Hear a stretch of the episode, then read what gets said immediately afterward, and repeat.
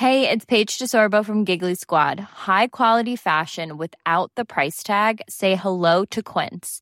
I'm snagging high-end essentials like cozy cashmere sweaters, sleek leather jackets, fine jewelry, and so much more. With Quince being 50 to 80% less than similar brands. And they partner with factories that prioritize safe, ethical, and responsible manufacturing. I love that. Luxury quality within reach. Go to quince.com slash style to get free shipping and 365 day returns on your next order. Quince.com slash style.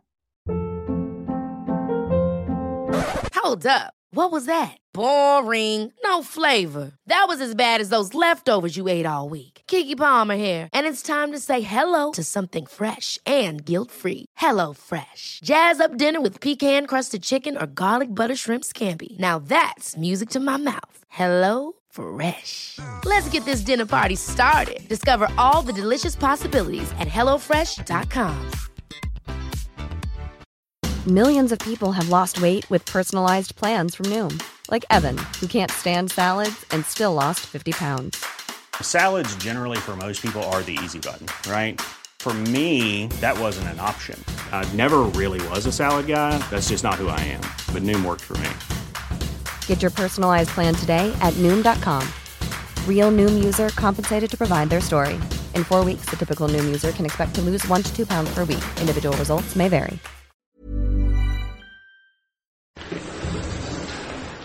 Allora, buongiorno a tutti e buona domenica. Grazie di essere qui perché è tutto tempo che dedicate all'ascolto, mio malgrado di ciò che io dirò, ma soprattutto spero che sia l'occasione di un ascolto del Signore che parla attraverso la sua parola e spero solo di non essere io a mettere degli intralci in questo ascolto personale e, e intimo. Quando appunto mi è stato un pochino chiesto, abbiamo visto insieme la figura di Giuseppe, io in automatico, pensando al tempo quaresimale e alla Pasqua ormai vicina, ho pensato a Giuseppe, eh, la cui storia è raccontata nel libro della Genesi. Chissà perché ho associato immediatamente San Giuseppe, lo sposo di Maria, a Natale e quindi in automatico sono partita su quest'altra figura di, di Giuseppe la cui storia è appunto eh, presente nel, capi- nel, testo della Genesi dal capitolo 37 al capitolo 50, quindi molti capitoli. È una storia ampia, complessa, articolata, per cui mentre pregavo su questo testo, proprio per trovare qualche, qualche spunto, no? mi sono accorta che effettivamente mi ero cacciata in un mare magnum che insomma mi ci sono voluti dei mesi per pregarci sopra e ho detto come faccio in un'oretta a dire tutto, per fortuna non dirò tutto, per fortuna vostra voglio dire però anche il fatto che le persone debbano, come dire, eh, ritrovarsi su un testo così lungo eh, mi è sembrato potesse dare qualche, qualche, difficoltà, per cui accanto a questo foglio, che è quello che appunto Don Sandro ha preparato, eh, a partire dalle indicazioni che io gli ho dato, in cui c'è un errore che ho fatto io, eh, perché eh, subito nella seconda pagina Giuseppe in Egitto la purificazione c'è scritto Genesi eh, 30, no, 30 40, no, 40, in realtà eh, io ho sbagliato. Ehm,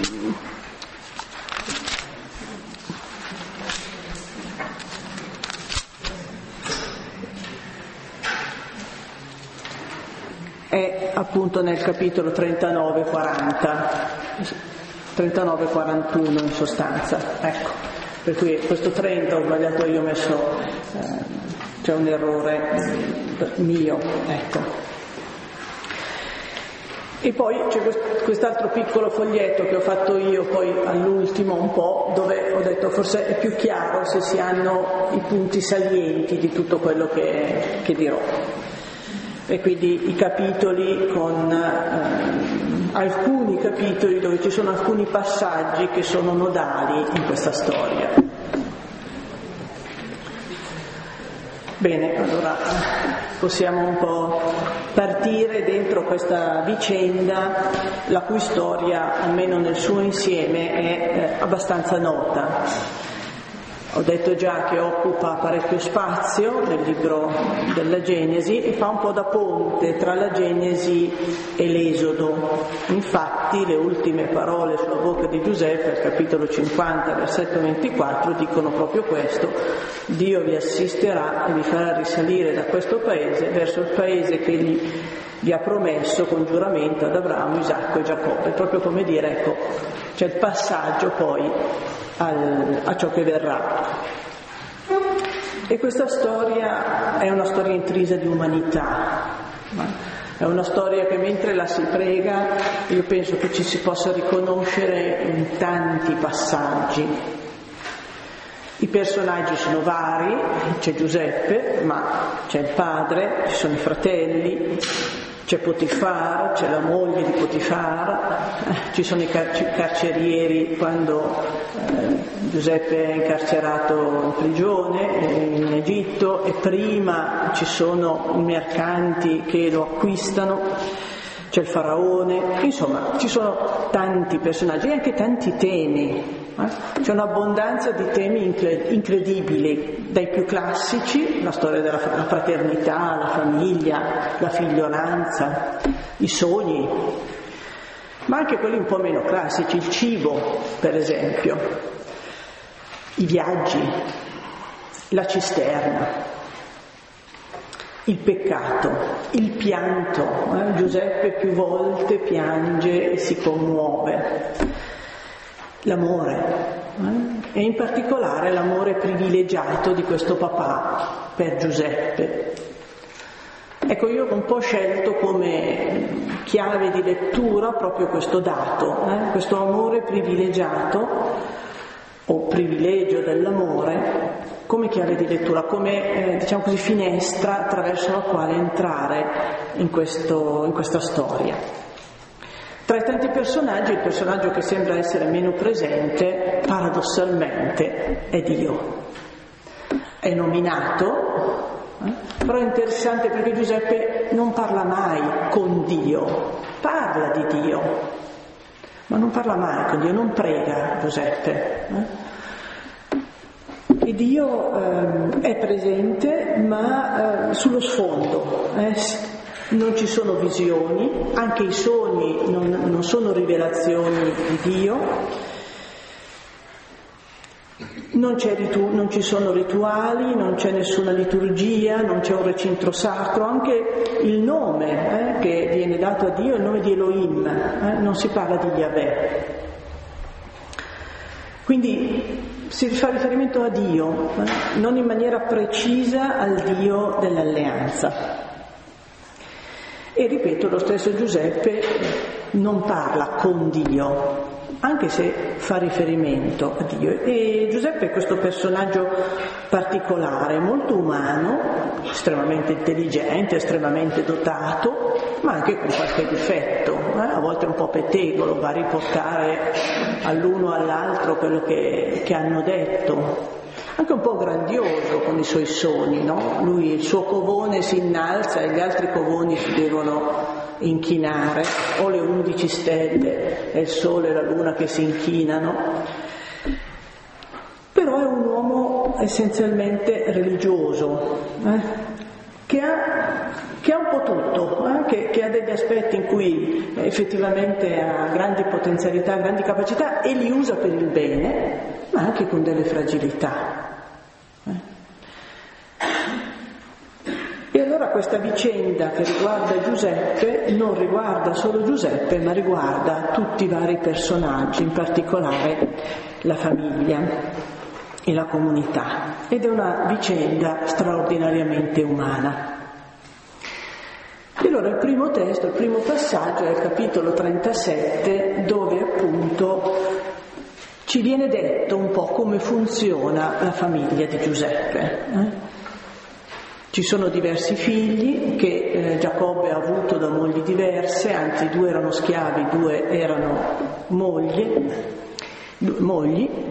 Giuseppe è eh, il figlio eh, della moglie, uno dei due figli della, fo- della moglie che eh, Giacobbe amava e questo Giuseppe appare subito all'inizio come quello che riferisce al padre i pettegolezzi che ha sentito frequentando gli altri figli.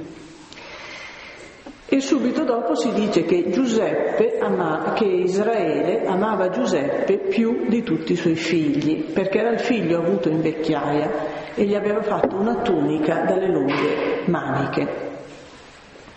I suoi fratelli, vedendo che il loro padre amava lui più di tutti i suoi figli, lo odiavano e non potevano parlargli amichevolmente.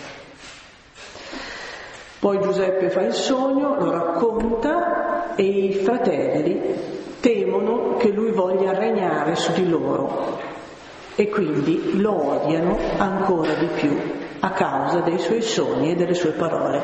Lo odiano perché il padre lo ama in un modo privilegiato, lo odiano di più perché lui, un po' ingenuamente, va in giro raccontando i suoi sogni. Poi ne fa un altro lo racconta anche questo, e i fratelli erano invidiosi di lui. Ecco, in questo primo passaggio, in questo primo testo, il contesto familiare si rivela. Si rivela attraverso la relazione privilegiata di Giacobbe con Giuseppe e le relazioni faticose con i fratelli. A Giuseppe Giacobbe fa una tunica dalle lunghe maniche, cioè una tunica da principe, certamente non una tunica adatta per chi deve andare a, lav- a lavorare o a pascolare il gregge. E questo spaventa i fratelli, eh? credono un po' che forse Giacobbe ha prescelto Giuseppe. E allora la domanda iniziale è come mai come mai Giacobbe ama Giuseppe con questo amore di preferenza? Il testo dice perché era il figlio nato in vecchiaia. Va bene, ma forse non è sufficiente. Questo amore di preferenza, che è l'inizio di tutto, che è l'origine di tutto, tutta la fatica, di, di tutte le vicende, in fondo perché Giacobbe vuole bene a Giuseppe più degli altri. Ora questa non è una novità nel, nell'ambito biblico, anche Dio ha scelto Israele come suo popolo. Come mai? Come mai? Dio aveva scelto anche Abele rispetto a Caino. Come mai? Eh, Caino non era così cattivo fino a che non fa fuori Abele, che diciamo che a quel momento ecco, però alla fine, all'inizio, eh, nella loro storia, Caino eh, la, la, preferenza di Dio per Abele non è motivata, eh? non c'è nessun elemento che dice che, che, che, che Abele fosse meglio di, di Caino.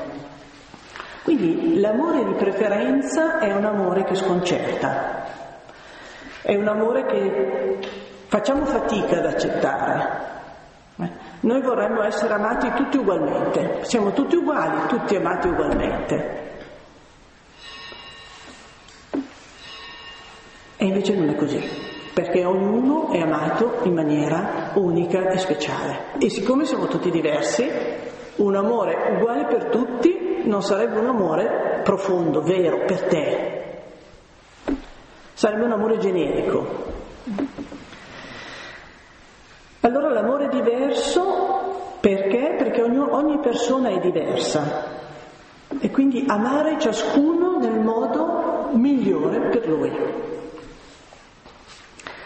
Tuttavia c'è un'interpretazione sbagliata di questo amore di preferenza, che nasce da chi non accetta questo amore di preferenza, perché lo interpreta, lo interpreta come preferenza ingiusta, come diseguaglianza. E questo dice la mancata accettazione dell'altro come diverso la mancata accettazione del fratello, ma soprattutto dice la mancata accettazione del padre. In fondo se tu fai, se tu vivi un amore diverso, vuol dire che non ci ami tutti allo stesso modo. E questo nasce dal fatto che io non so accettare il modo in cui Dio mi ama. Siccome non so accettare il modo in cui Dio mi ama, non sono contento del modo in cui Dio mi ama, beh, non sono neanche contento del modo in cui Dio ama gli altri. E faccio subito il confronto. Il confronto nella Bibbia è una cosa terribile, è una cosa terribile. È quello che succede a Caino. Eh? Caino non è, non è capace di accettare il modo con cui Dio lo ama e quindi non accetta neanche il modo con cui Dio ama Abele. Se Caino fosse felice del modo in cui Dio lo ama, eh, non avrebbe nessun problema ad accettare che anche Abele possa essere amato in un modo diverso, in un modo adatto ad Abele. Allora quando comincia la gelosia e la rivalità dei fratelli c'è un problema di fratelli, ma c'è un problema con il Padre e di accettazione del suo amore.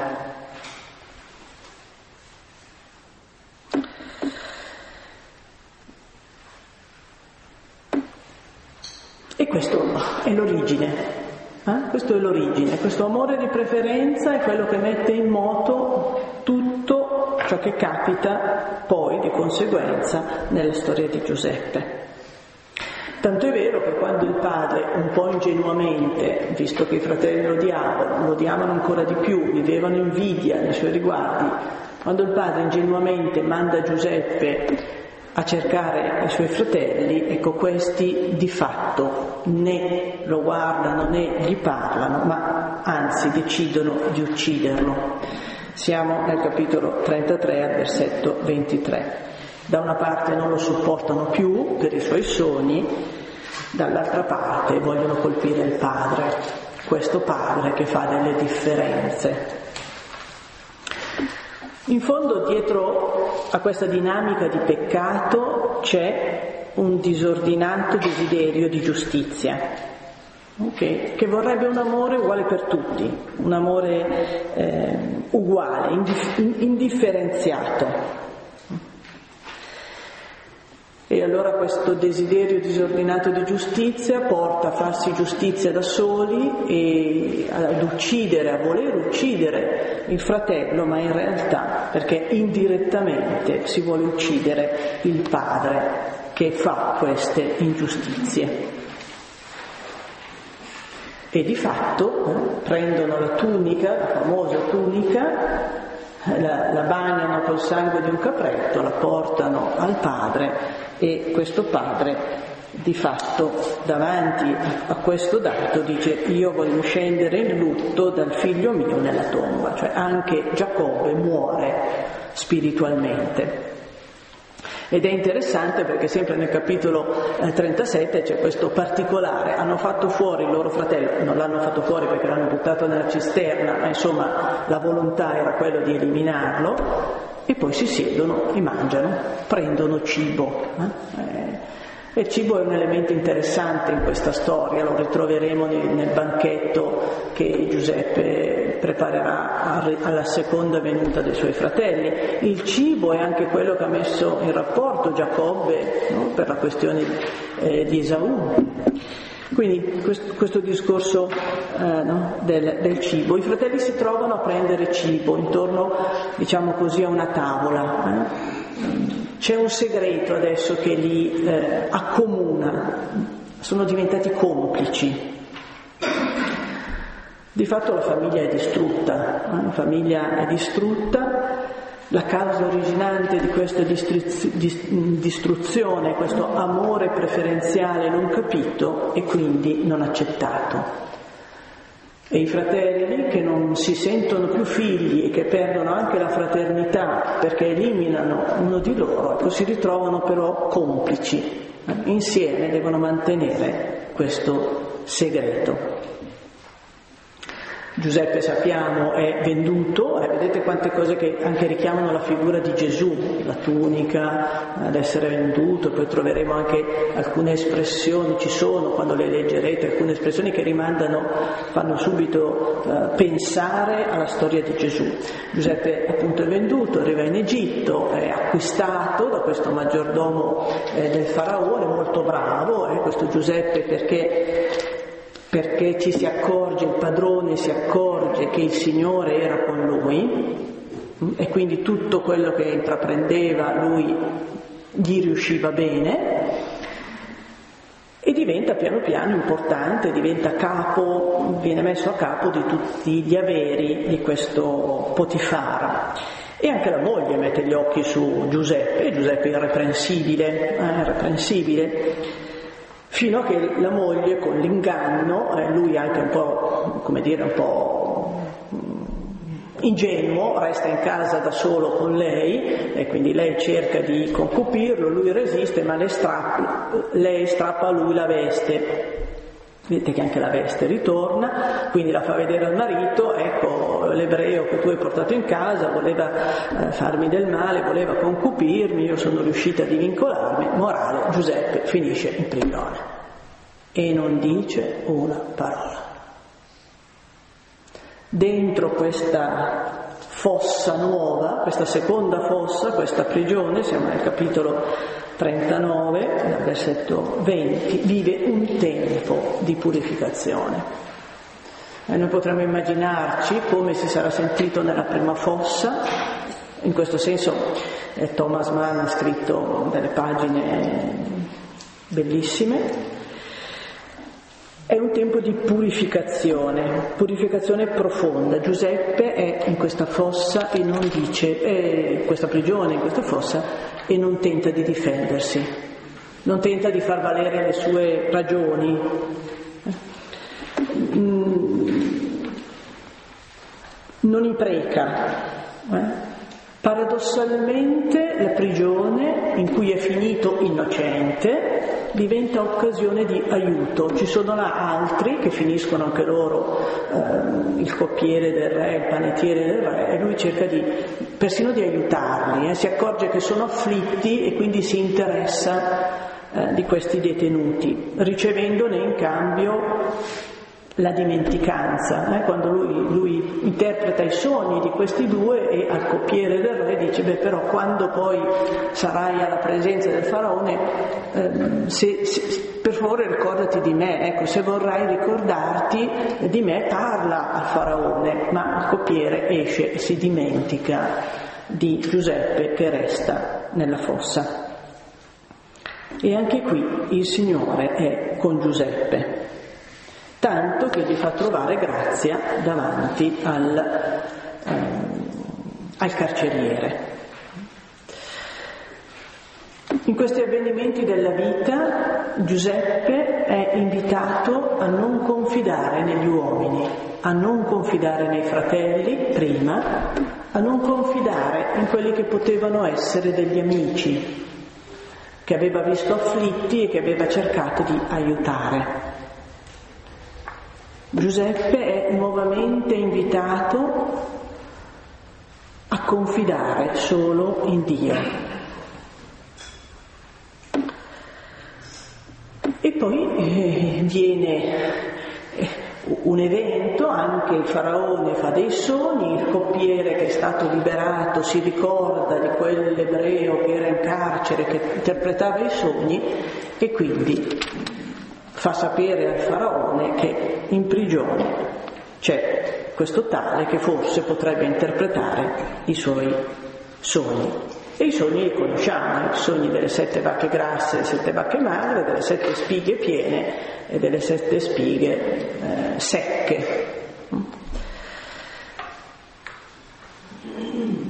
Giuseppe, interpretando i sogni del faraone, diventa importante alla corte del faraone, diventa secondo solo il faraone, riceve l'anello, riceve le insegne del potere.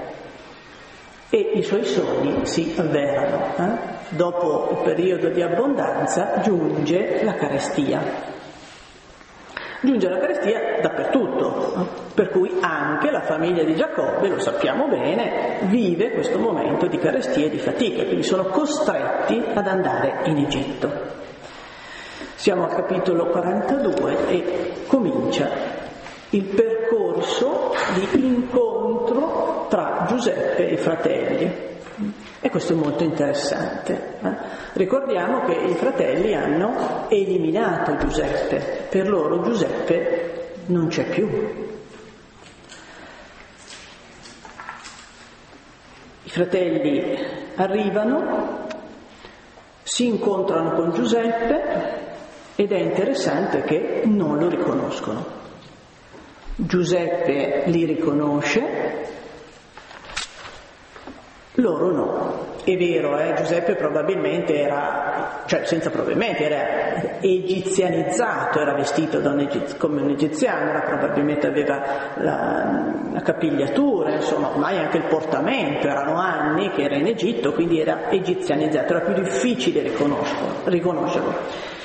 Ma loro non lo riconoscono soprattutto perché per loro è morto, loro l'hanno voluto eliminare. Per cui per loro è morto, se lo trovano davanti vivo, ma non riescono a riconoscerlo.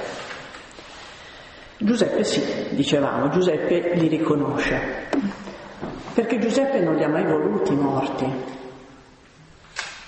Quindi Giuseppe è sempre stato fratello, si sente ed è rimasto fratello. E immaginiamoci questo incontro, questi arrivano per chiedere il grano, Giuseppe li ve- e non lo riconoscono, Giuseppe li vede, li riconosce, è potente, è forte, è secondo solo al faraone, vede quelli lì che l'hanno, volevano ucciderlo e poi comunque l'hanno venduto, l'hanno buttato in una cisterna, che sono la causa di tutto quello che gli è successo, della prigione, dell'accusa della moglie di Potifar, di rischiare la vita, di tutta l'angoscia che in questo tempo è cresciuta, adesso lui è potente, cosa fa? Voi cosa avreste fatto? Io non ve lo dico, perché sono da questa parte non posso dirvelo. Eh? Proprio farli fuori forse no, però proprio eh, li ha perdonati, eh, calma che devi perdonare. Io dico che la pressione di, di, di l'emozione, la pressione, eh, la preoccupazione, eh, io non lo so che cosa ha provato, ma immaginiamoci cosa può aver provato in questo momento che noi, vabbè sì, l'ha riconosciuto, poi è cominciato a... To- no, no, questi mi ha guardato e ha detto, eh, sono loro. Sono quegli bip che anni fa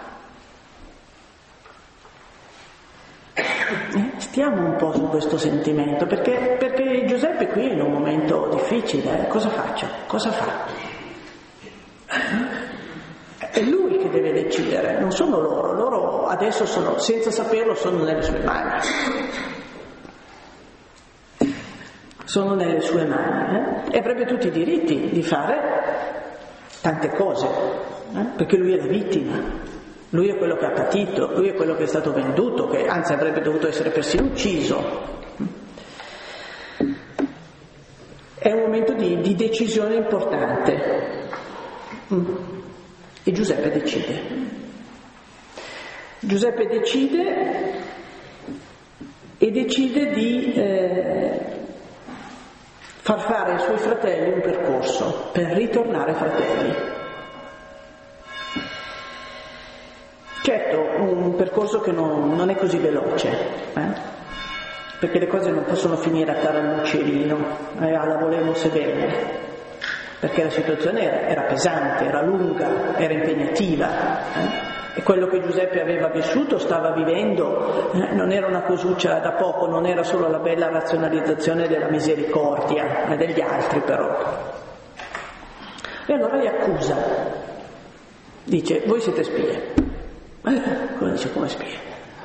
Allora tu colpo le tue spie ci fanno fuori. Qui siamo noi, dieci, con un personaggio potentissimo che in Egitto, che era la superpotenza, che ci accusa di essere spie, è finita, è finita. Eh? Chissà adesso che cosa, che cosa, succede, adesso ci fa fuori. Quindi, e quindi questa accusa così violenta, così dura, così pericolosa, eh, perché voleva dire eh, forse essere fatti fuori, visto che erano spie, gli fa dire questa cosa che con le spie non c'entra niente, perché al capitolo 42, al versetto 10, questi dicono, lui gli dice, voi siete spie, siete venuti a vedere i punti scoperti del paese, quindi mm, siete un pericolo, e quelli dicono no, no, no, Signore mio, i tuoi servi sono venuti per acquistare dei viveri. E poi dice, noi siamo tutti figli di un solo padre, noi siamo sinceri, non sono spie.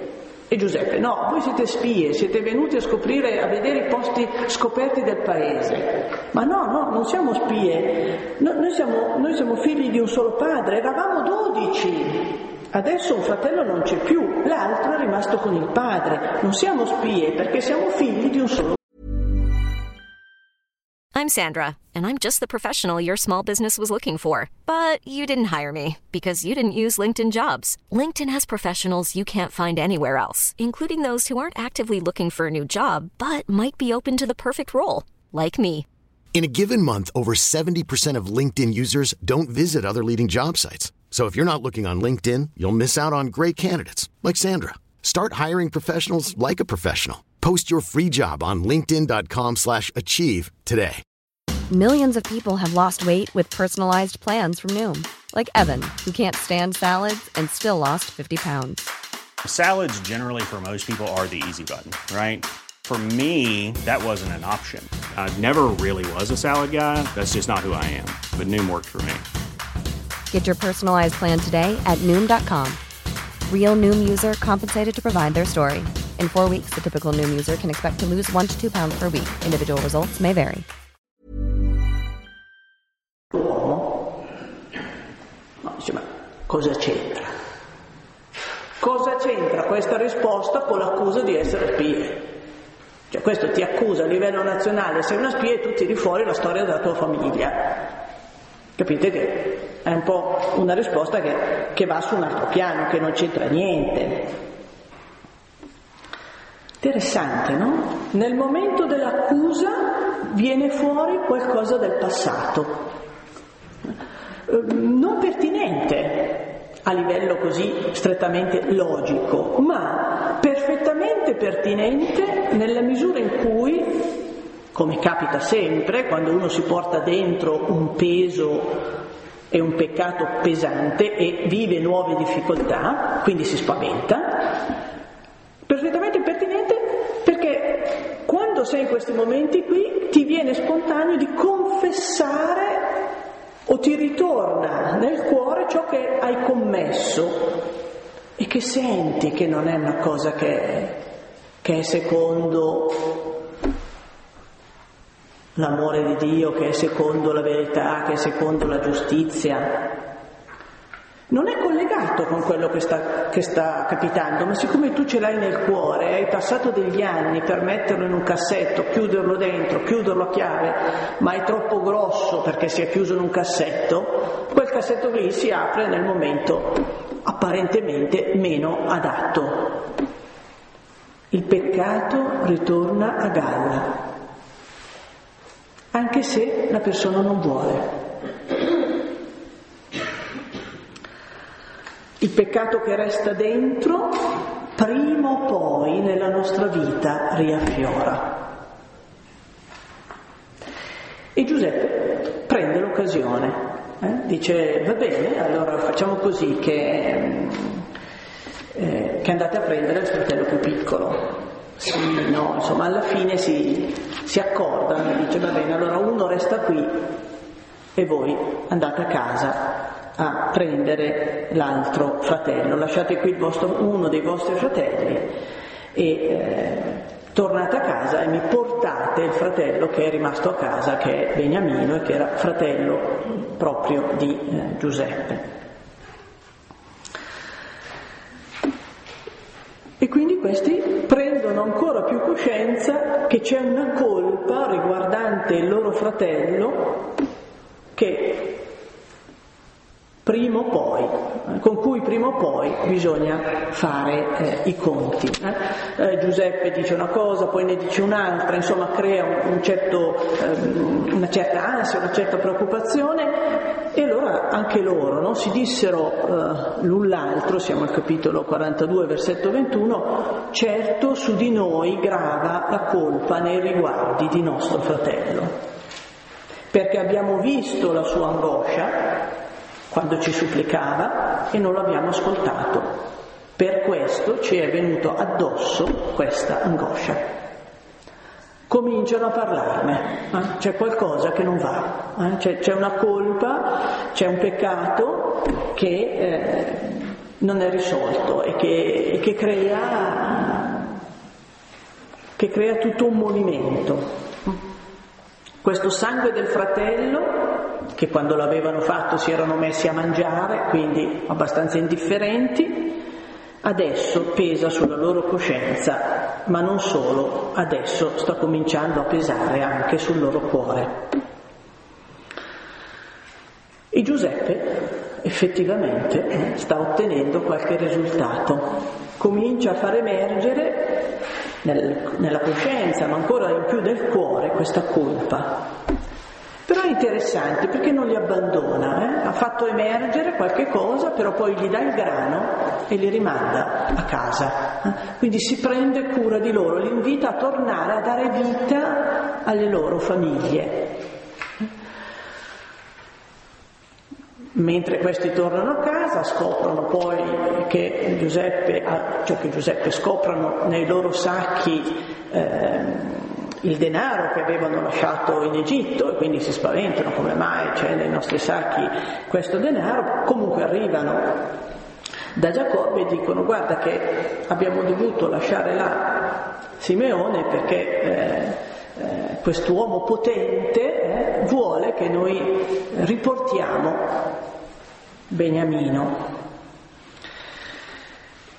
Tornano dal padre e in qualche modo rivivono la stessa situazione che avevano rivissuto anni prima. Allora non c'era Giuseppe, oggi non c'è Simeone. Tornano dal padre senza un fratello. E se vogliono riportare a casa Simeone, devono portare in Egitto Beniamino. Bel problema, eh? bel problema. E Giacobbe non vuole. Giacobbe dice no, guarda, abbiate pazienza, ma io non posso farcela.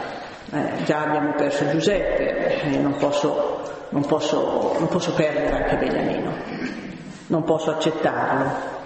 È in colpa, eh? senza saperlo, dice la verità, in colpa i, i fratelli di averlo, di averlo preva, privato dei suoi, dei suoi, figli. Dice, eh, il mio figlio non verrà laggiù con voi perché suo fratello è morto ed egli è rimasto solo. Se gli capitasse una disgrazia, voi fareste scendere la mia canizia negli inferi.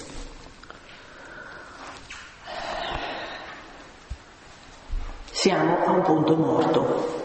Giuseppe appunto è morto, eh, Simeone è rimasto là, per far, perché torni Simeone bisogna mandare Beniamino. E Giacobbe dice no, grazie. Interessante perché sembra una dinamica familiare, no? di litigi tra padri e figli per circostanze esterne. In realtà qui il vero protagonista è Giuseppe. È lui che tira le fila del gioco, perché è vivo, perché è vivo. Ma fa tutto questo perché in realtà è creduto morto. Interessante, eh? Giuseppe, eh, Giacobbe non vuole mandare Beniamino perché ha già perso Giuseppe. Ma se non manda Beniamino non può riprendere Simeone. E tutto questo perché? Perché Giacobbe crede che Giuseppe sia morto e invece Giuseppe è vivo. Eh? Questo gioco tra la vita e la morte. Questo essere contemporaneamente vivo e contemporaneamente morto, creduto morto di Giuseppe, è questo che condiziona tutto. E perché? è contemporaneamente vivo e morto? Perché i fratelli non hanno confessato la loro colpa. Perché i fratelli hanno mentito dicendo che era morto. Non hanno saputo confessare il fatto di aver venduto il fratello, hanno costruito tutta una storia e questo peccato non confessato dai fratelli fa sì che la situazione sia bloccata e Giuseppe sia vivo e morto questo peccato che blocca la nostra vita e la rende un cortocircuito che è come un cappio, più ci muoviamo più si stringe perché sembra che non ci sia via di uscita.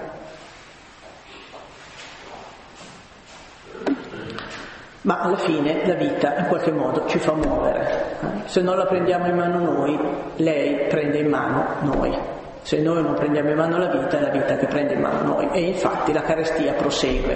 La carestia prosegue, la fame attanaglia la famiglia di Giacobbe un'altra volta e quindi alla fine bisogna decidere. O si manda Beniamino e, e, e Giacobbe finalmente cede o se no si muore di fame. O se no si muore di fame.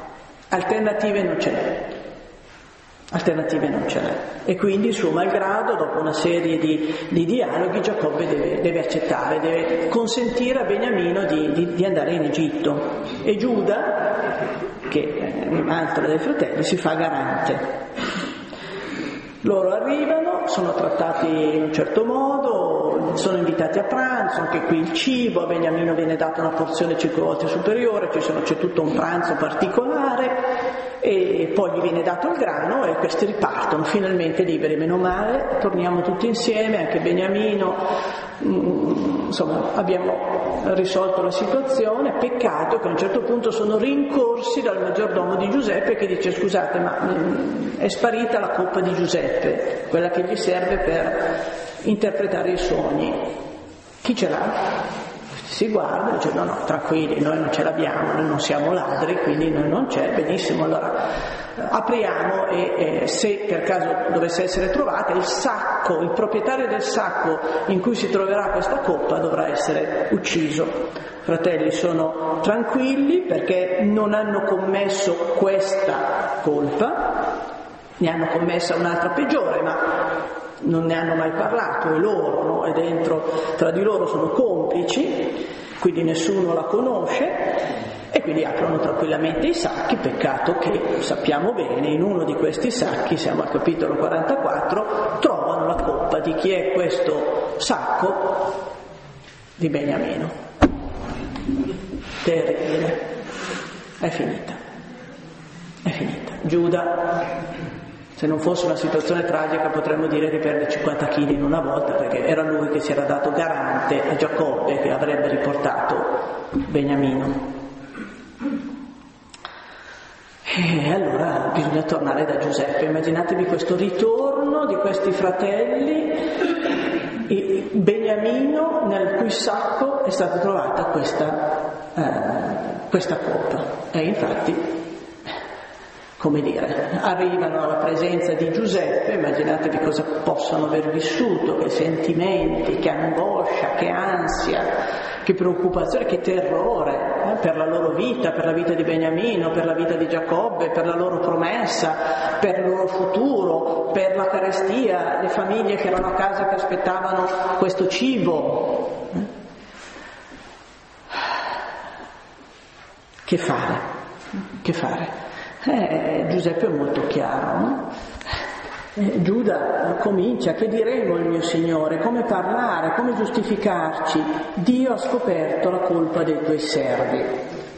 Per Giuda la colpa della coppa. Eccoci schiavi del mio Signore, noi e colui che è stato trovato in possesso della coppa. Eccoci schiavi del mio Signore, noi, cioè i fratelli, e colui che è stato trovato in possesso della coppa cioè Beniamino, non lo possiamo abbandonare, non lo possiamo lasciare. Tutti si offrono come schiavi per non abbandonare Beniamino. Ecco qui, non c'è solo più la complicità, nasce ricomincia a rinascere, a farsi presente la solidarietà. Noi, noi e colui che è stato trovato in possesso della colpa, tutti, tutti insieme. E Giuseppe è irremovibile. Lungi da me fare questo. L'uomo trovato in possesso della coppa, lui sarà mio schiavo, quanto voi tornate in pace da vostro padre. Cioè il ladro è lui, lui deve restare, voi tornate a casa che state tranquilli da vostro padre.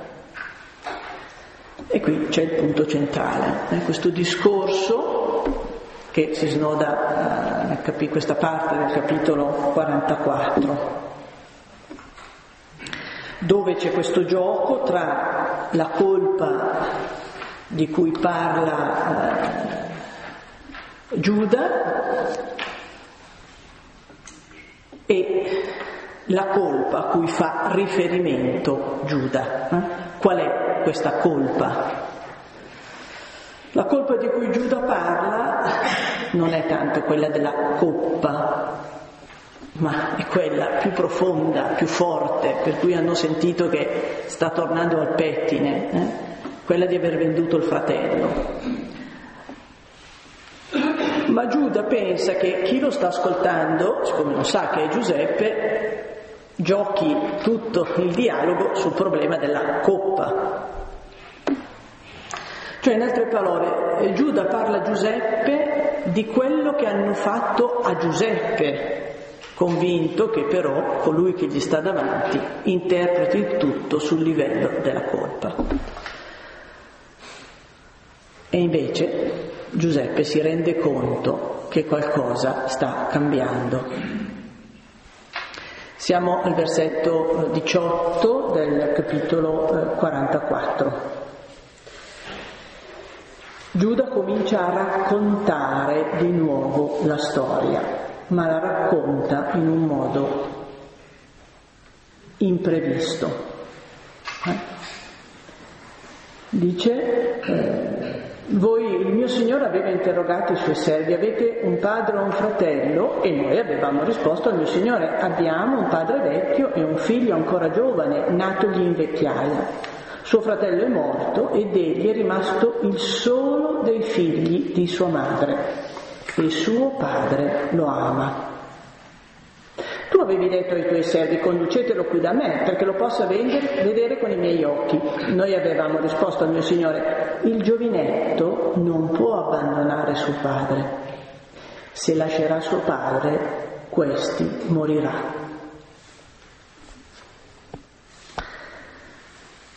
Succede una cosa così miracolosa. Eh? Io mentre lo pregavo mi sono proprio anche commossa e vedo che la commozione ritorna. Eh? Giuda racconta la storia, gli incontri precedenti, però dice una cosa straordinaria, dice suo padre lo ama. Per cui il giovinetto Beniamino non può abbandonare suo padre, se lascerà suo padre questi morirà. Noi non possiamo ritornare laggiù, se c'è con noi il nostro fratello minore andremo, altrimenti non possiamo essere ammessi alla presenza di quell'uomo senza avere con noi il nostro fratello minore. Ora, quando io arriverò dal tuo servo, mio padre, il giovinetto non sarà con noi, mentre la vita dell'uno è legata alla vita dell'altro, Appena egli avrà visto che il giovinetto non è con noi, e i tuoi servi avranno fatto scendere con dolore negli inferi la canizia del tuo servo, nostro Padre.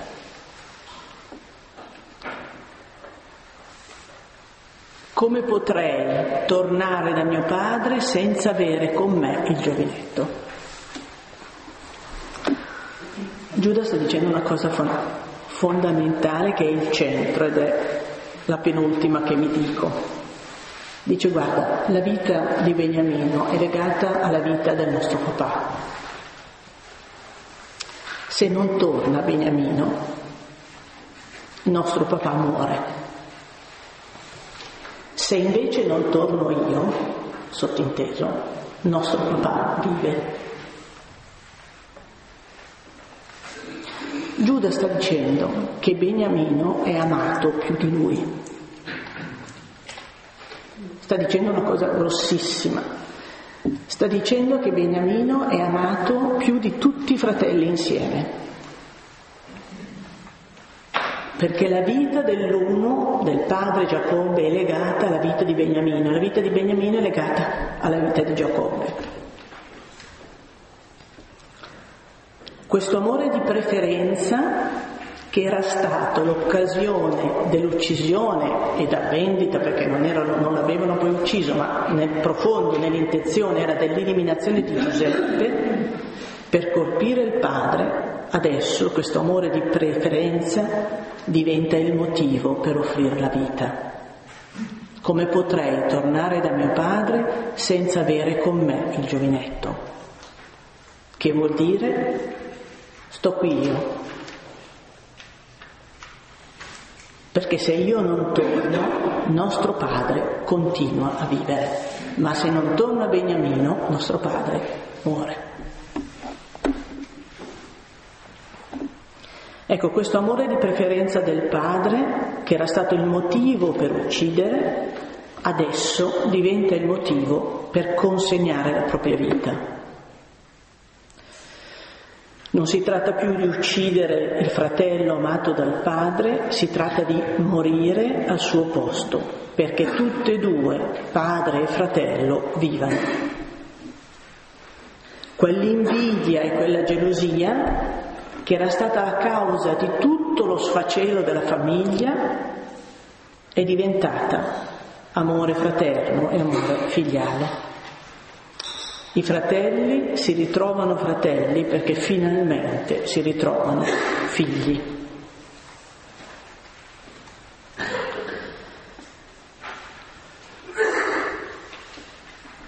E Giuseppe, eh, Giuseppe che voleva farli tornare di nuovo fratelli, li ha fatti tornare fratelli e li ha fatti tornare figli.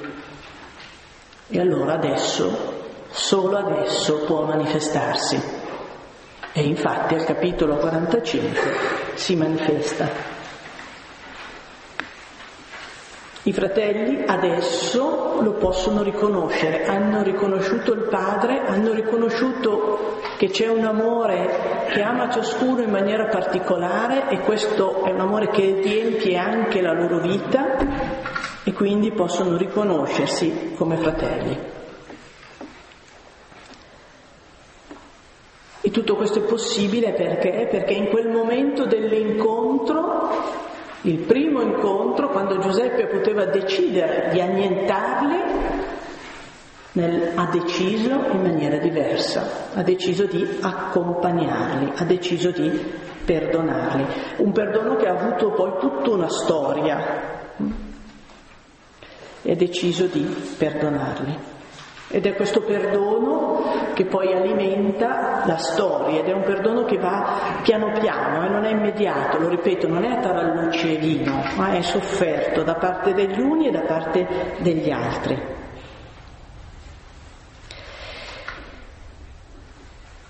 E perché c'è questo percorso? Perché Giuseppe perdona, ma Giuseppe perdona innocente.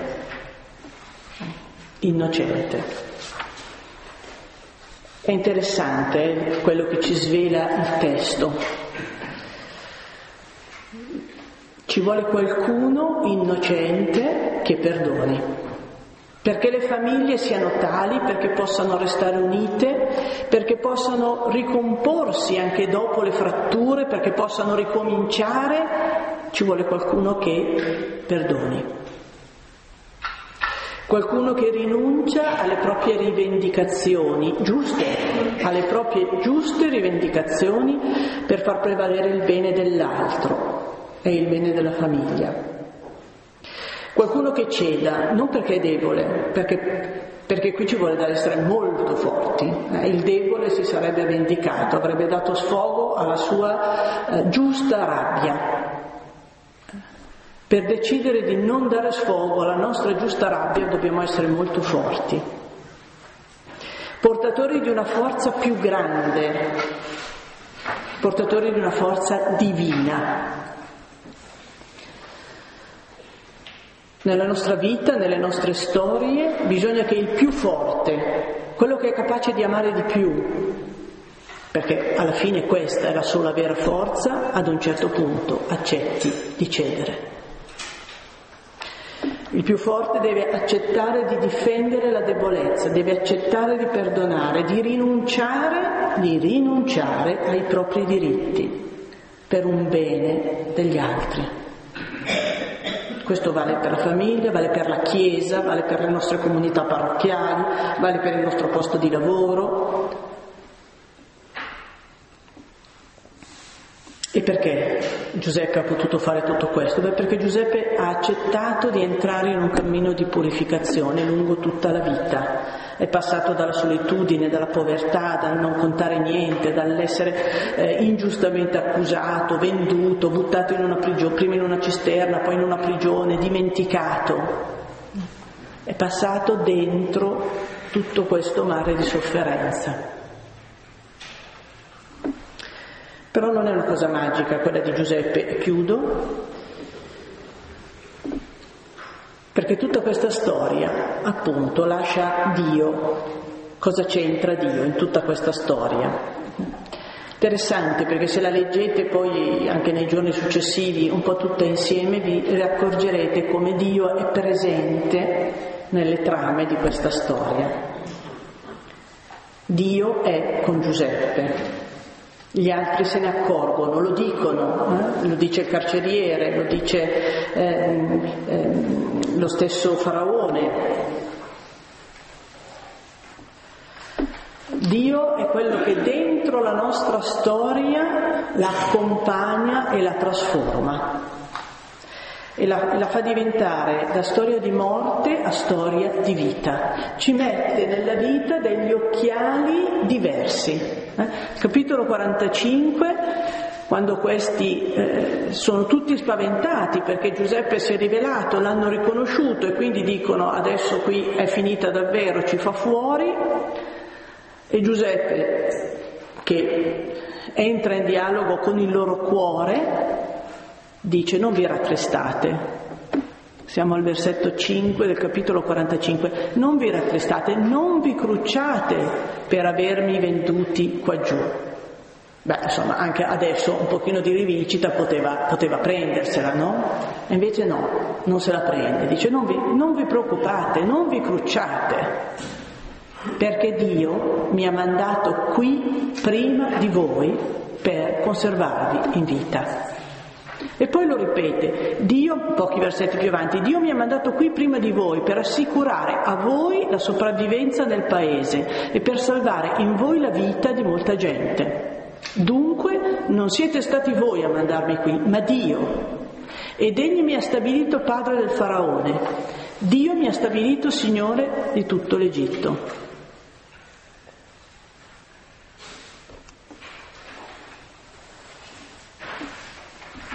State tranquilli, state tranquilli, perché è Dio che ha fatto tutto questo per darvi la vita. La mia storia, questa storia di morte, di cui voi siete la causa, in realtà è un'occasione di vita per voi. Per voi. Ecco perché Giuseppe non può vendicarsi, non si vendica, Mm? perché ha capito che se non fosse stato venduto non sarebbe mai arrivato in Egitto e non avrebbe mai potuto aiutare i suoi fratelli a vivere. Se non fosse stato venduto non avrebbe mai potuto arrivare in Egitto e così aiutare i suoi fratelli a vivere. Capite che il programma è completamente trasformato, il male è cambiato in bene perché Dio dentro questa storia è presente e la porta a compimento. Non è difficile vedere nella storia di Giuseppe la storia di Gesù eh, e soprattutto la storia di Gesù poi nella sua passione, nella sua morte e nella risurrezione. Ma Dio è colui che mi ha mandato qui per darvi la vita. Chiudo la presenza di Dio nelle trame della vita, in quegli avvenimenti che sembrano solo portare al male, che sembrano solo contrari alla volontà di Dio e all'amore di Dio ma che in realtà anche dentro questi, o forse proprio dentro questi, Dio porta avanti il piano di salvezza. Quando Gesù ascende al cielo dice una cosa che noi ci dimentichiamo, dice io sono con voi tutti i giorni fino alla fine del mondo. Io sono con voi tutti i giorni fino alla fine del mondo. Mi domando come facciamo ad avere ancora paura.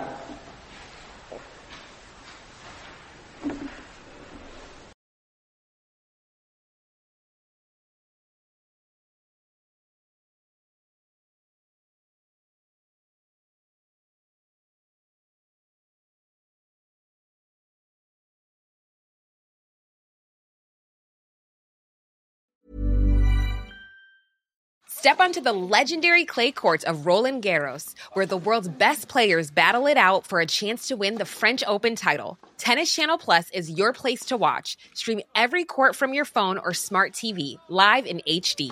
Don't miss a moment with daily live coverage and match replays on demand, beginning Monday, May 20th.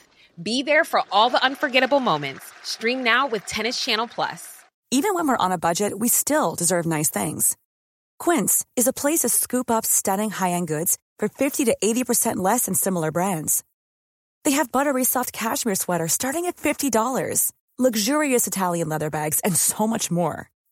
Plus, Quince only works with factories that use safe, ethical, and responsible manufacturing. Get the high-end goods you'll love without the high price tag with Quince. Go to quince.com/style for free shipping and 365-day returns.